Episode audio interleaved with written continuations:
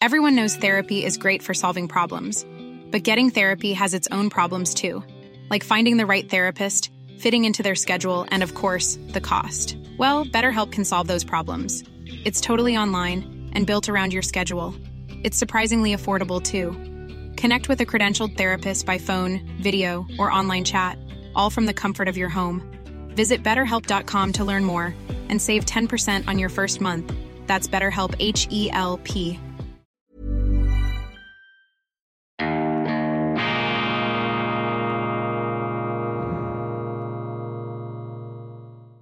Grüezi miteinander. Einen wunderschönen guten Morgen, meine sehr verehrten Damen und Herren. Ich darf Sie wie immer herzlichst begrüßen bei Weltwoche Daily, die andere Sicht, unabhängig, kritisch, gut gelaunt am Montag, den 20. Juni 2000 und 22. 20 Prozent der Hausbesitzer geraten in Not, titelt die Sonntagszeitung. Steigende Hypozinsen und die Flüchtlingswelle aus der Ukraine bringen den Immobilienmarkt durcheinander. Experte ist Donato Sconamiglio, Professor für Immobilien an der Uni Bern, ein bekannter Mann, mit dem zusammen wir auch lange ein Ranking der äh, schönsten und lebenswertesten Gemeinden in der Schweiz gemacht haben ein wirklich ähm, ausgewiesener und kenntnisreicher Experte. Er sagt, die Wohnungssituation werde sich spürbar verschärfen, wenn ein Großteil der Flüchtlinge eigene Wohnungen miete. Zu Problem werde das vor allem in den Städten. Das ist unerfreulich. Erfreulich allerdings ist, dass die Medien anfangen, im Zusammenhang mit, der Ukraine-Krieg, mit dem Ukraine-Krieg vermehrt über die Wirklichkeit zu schreiben und nicht einfach über diese Traum- und Schönwetter-Illusionen, denen man sich äh, im Moment der ersten Aufgewühltheit hingegeben hat. Tatsache ist nämlich, diese Migration, die wir uns da eingebrockt haben, diese faktische Personenfreizügigkeit der Ukrainer, eine Personenfreizügigkeit übrigens ohne dass die Ukrainer eine Arbeitsbewilligung äh, brauchen in der Schweiz, eine Personenfreizügigkeit, die auch zustande kommt unter Außerkraftsetzung des Dubliner Abkommens. Das ist nämlich auch ein wichtiger Punkt. Das Dubliner Abkommen besagt, dass Sie überall dort zuerst einen Asylantrag machen müssen, wo Sie einen sicheren Drittstaat in der EU betreten. Das wären also die unmittelbaren Nachbarländer der Ukraine. Das hat man suspendiert. Die Ukrainer dürfen im Grunde dorthin gehen, wo sie wollen, auch wenn sie da mehrere sichere Drittstaaten durchqueren müssen auf dem Weg zu ihrem Ziel und Lieblingsland. Das heißt, in dem Moment, da die Schweiz ja von sicheren Drittstaaten umzingelt ist, von dem Moment an, als ein Ukrainer an der Schweizer Landesgrenze steht, ist er technisch gesprochen, rechtlich gesehen, kein Flüchtling mehr, kein Mensch, der unmittelbar an Leib und Leben bedroht ist.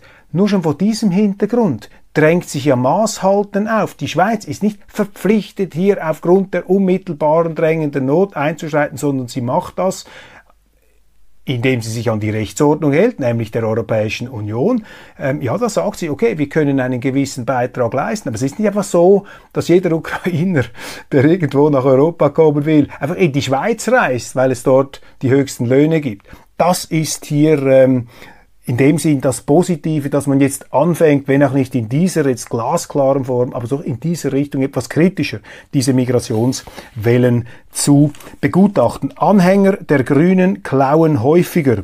Wer Grün wählt oder die Partei sympathisch findet, begeht häufiger einen Ladendiebstahl. Das zeigt eine Auswertung von Delinquenzforscher Dick Meyer Dirk, Dirk Bayer von der Zürcher Hochschule für angewandte Wissenschaften. Finde ich ja hochinteressant, meldet auch die Sonntagszeitung. Die Grünen klauen häufiger. Wissen Sie, warum das so ist? Weil die Grünen eben auch politisch, ideologisch das Eigentum als Grundrecht immer wieder angreifen. Die Grünen fühlen sich ja ermächtigt, Eigentumsrechte außer Kraft zu setzen, wenn sie damit glauben, die Welt retten zu können.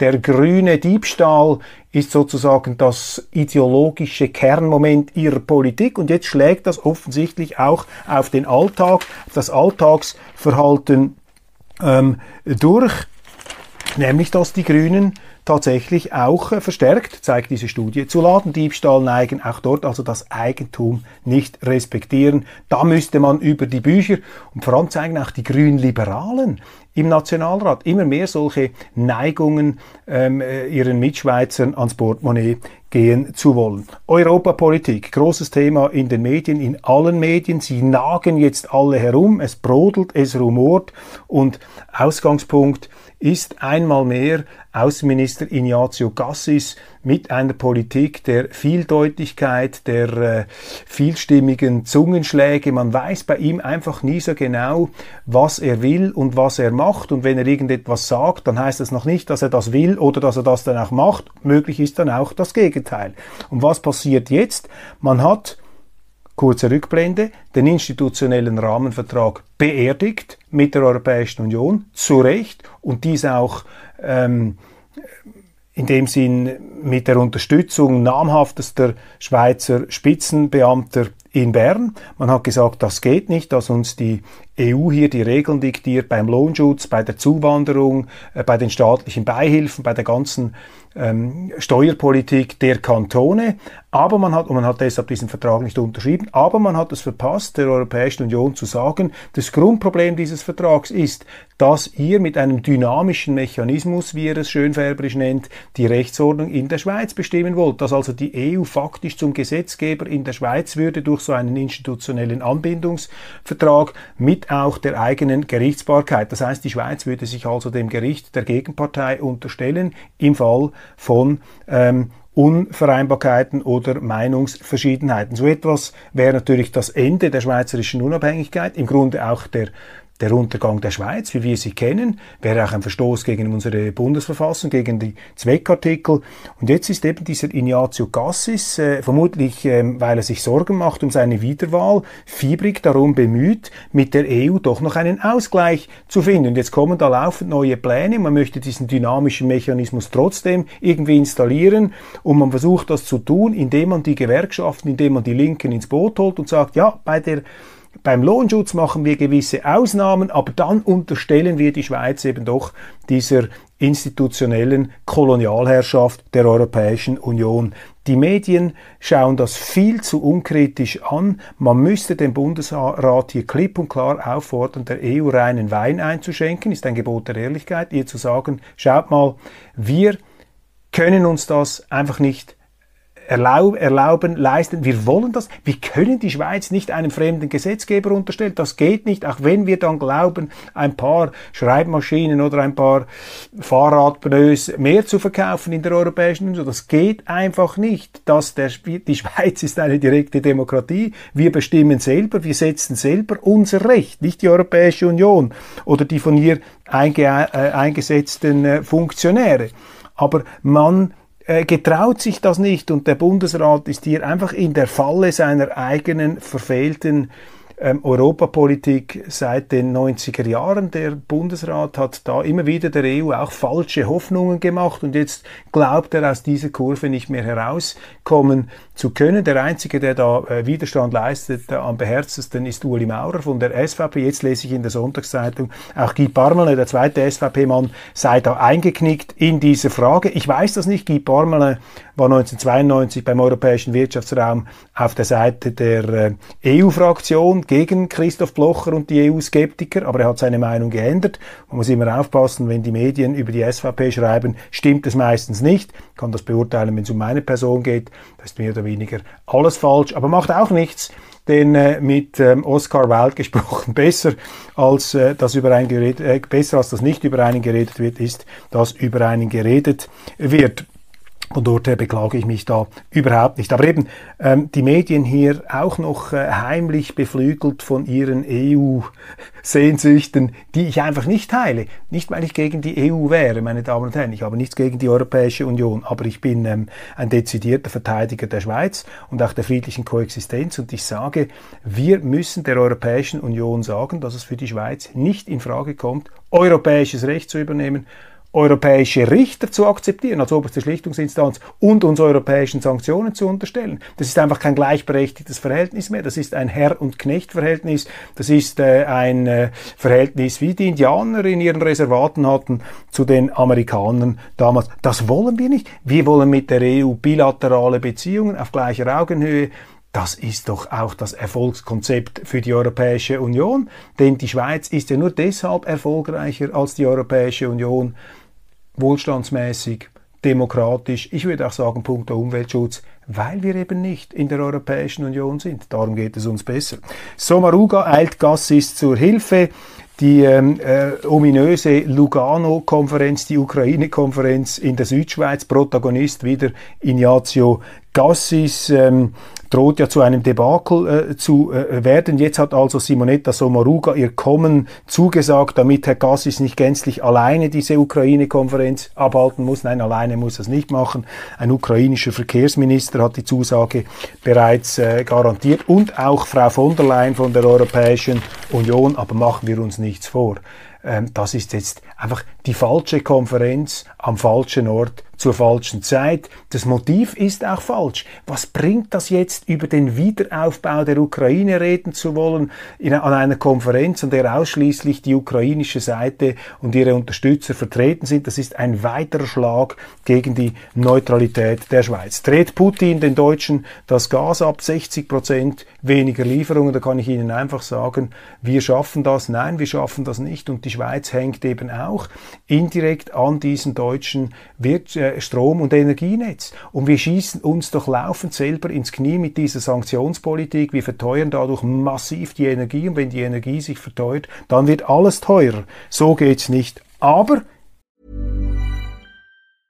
Quality sleep is essential. That's why the Sleep Number Smart Bed is designed for your ever evolving sleep needs. Need a bed that's firmer or softer on either side? Helps you sleep at a comfortable temperature? Sleep Number smart beds let you individualize your comfort so you sleep better together. JD Power ranks Sleep Number number 1 in customer satisfaction with mattresses purchased in-store. And now, save 50% on the Sleep Number limited edition smart bed for a limited time. For JD Power 2023 award information, visit jdpower.com/awards. Only at a Sleep Number store or sleepnumber.com. Burrow's furniture is built for the way you live.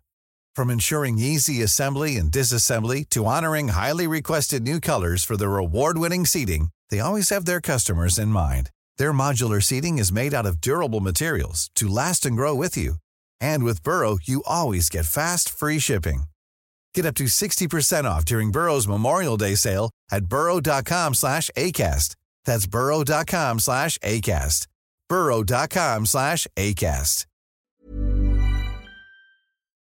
Siehe da, Kritik am ukrainischen Präsidenten Zelensky wächst.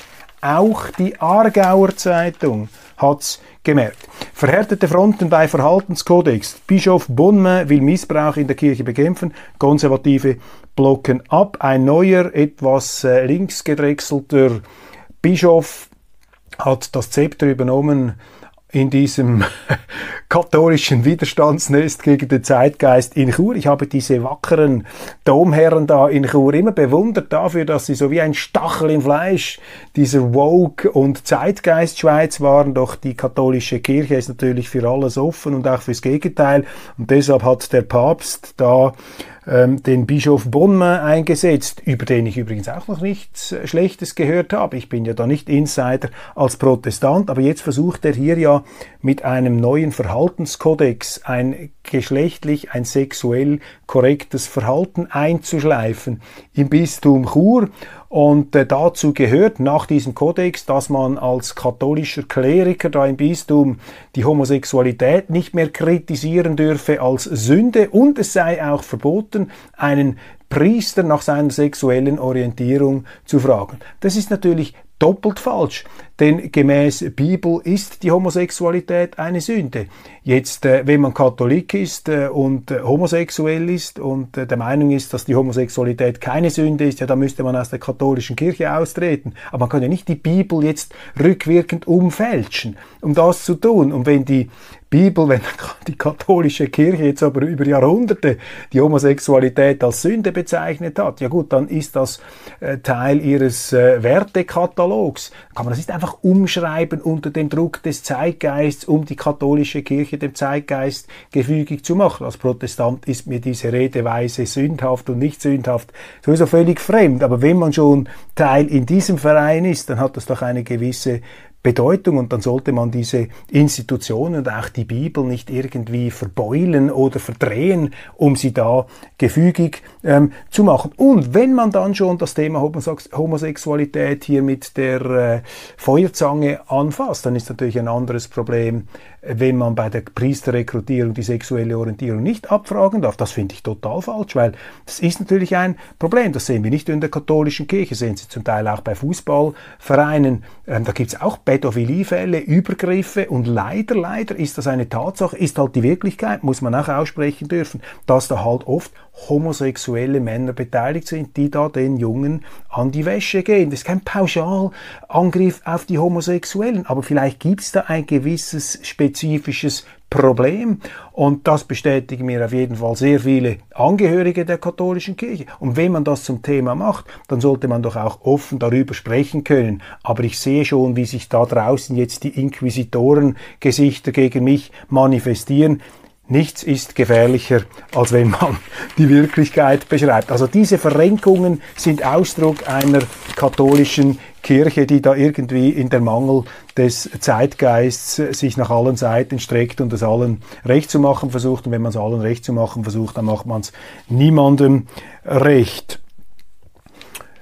Bilaterales Misstrauensverhältnis, ja, das ist die NZZ, die hier auch nochmal das europäische Thema anschlägt. Ähm, was haben wir sonst noch? Ich gehe hier ganz kurz in die Aktualität hinein. Ja, Max Frischpreis, der Schriftsteller Jonas Lüscher wird ausgezeichnet für sein Werk, das sich der Macht widersetzt, titelt die äh, Neue Zürcher Zeitung in einer aktuellen Meldung, ja, ich kenne diesen Jonas Lüscher, vor allem von seinen Schriften, von seinen Aussagen, von seinen Interviews. Und Entschuldigung, ich muss da sagen, ich entdecke relativ wenig, dass sich da der Macht widersetzt. Ganz im Gegenteil, Jonas Lüscher ist einer der eloquenten um, und auch, äh, muss ich leider sagen, etwas humorlosen ähm, Propagandisten des Zeitgeists und der politischen Korrektheit. Von ihm habe ich jetzt noch nie irgendeinen Satz gehört, der auch nur ähm, um einen äh, Nanomillimeter oder um einen Mikromillimeter abweichen würde vom Mainstream, der in allen Zeitungen mehr oder weniger gleich äh, durchgemangelt wird, äh, durchgeknetet wird. Also er ist für mich eigentlich ein klassischer Intellektueller, eingebettet, sicher in der Mitte der Mitte dessen, was als äh, ja zustimmungsfähig korrekte Meinung gilt. Also ganz im Gegenteil zu einem Max Frisch, der zumindest zu seiner Zeit im Kalten Krieg, ich bin ja eher Dürrenmatt-Anhänger, aber der, der, Max Frisch hat ja doch zu seiner Zeit noch etwas äh, kritisch auch dagegen gehalten, ähm, gegenüber dem Establishment der Armee, der Bürgerlichen, aber ähm, Jonas Lüscher ist ja hier völlig ungefährlich unterwegs. Er ist das Sprachrohr äh, des linksliberalen Mainstreams, der mehr oder weniger auf allen Stufen unserer Gesellschaft den Ton angibt. Wo, bitteschön, widersetzt sich da der Schriftsteller der Macht? bei solchen Titeln und bei solchen Laudationen merken Sie ja schon, dass etwas nicht mehr stimmt, dass hier irgendwie gelogen wird, dass man einer Lüge aufsitzt und eine Lüge verbreitet, dass man nämlich ähm, die Sänger der Macht oder die Sänger dessen, was als äh, mehrheitsfähig hier erklärt wird, dass man die dann gleich noch zu Widerstandskämpfern äh, erklärt, ist ja gleichsam ein Missbrauch des Begriffs Widerstandskämpfer. Also für mich ist dieser Jonas Lüscher ein überangepasster äh, Mann des Zeitgeists, allerdings ein Mann, der immer wieder auch den Mut aufbringt, interessante Stoffe, auch gegenwärtige Stoffe in seine Romane, in seine Texte einzuarbeiten. Ich habe gelesen äh, sein Buch, seinen Roman Kraft. Der äh, dreht sich unter anderem um den amerikanischen Investor Peter Thiel, den ich auch schon interviewt habe. Und da gibt sich Lüscher viel Mühe, diesen Peter Thiel, den, der ihn irgendwie fasziniert, ähm, äh, zu beschreiben. Ich muss sagen, dass das, wie er ihn sieht, nicht dem entspricht, was ich bei Thiel in der direkten Begegnung erlebt habe. Es ist auch etwas eine Projektionsfläche für diesen ideologisch ähm, stromlinienförmigen Schriftsteller. Aber ungeachtet dessen, er versucht zumindest hier äh, die Zeitumstände in seine Romane einzuarbeiten. Vielleicht würde es helfen, wenn er eben etwas humorvoller wäre. Er sieht auch immer so ernst aus, schmallippig. Ähm, man sieht ihn nie lächeln. Äh, die Welt scheint ihm da auf den Schultern äh, zu lasten. Immer so etwas äh, mit einem Hang auch ins Depressive. Der äh, Kabarettist Emil hätte vielleicht gesagt, dem hat's eine Birne quasi irgendwo ähm, abgedreht, etwas von der ganzen äh, auch ähm, Melancholie äh, des Blicks her. Ich will da nicht äh, mich zu weit hinauswagen mit meinen Deutungen, aber ähm, das sind für mich jetzt nicht die Kulturschaffenden vom Range eines Friedrich Dürrenmatt oder Max Frisch, die, und ich bin bei Max Frisch bei vielem nicht einverstanden, was er geschrieben hat, aber er war zu seiner Zeit zumindest noch ein mutiger Aufrüttler und Stachel im Fleisch, Fleisch des Establishments und das kann man bei diesen Literaten hier nicht ähm, äh, sagen. Dann traurige Nachricht zum Schluss. Der Schauspieler Jean-Louis Trintignant ist 91-jährig gestorben. Er konnte das innere Beben seiner Figuren spürbar machen wie kein zweiter. Er hat natürlich ähm, mitgespielt in diesen großartigen Italo-Western Il Grande Silenzio, unter anderem auch mit Klaus Kinski, eine ähm, ja, fast so etwas wie ein Clint Eastwood der Franzosen, dann aber natürlich im anspruchsvollen Fach, auch als Charakterdarsteller. 91-jährig, Jean-Louis Trintignant, wir werden ihn in bester Erinnerung behalten. Meine Damen und Herren, das war's von Weltwoche Daily. Ich wünsche Ihnen einen wunderschönen Tag. Wir sehen uns morgen wieder.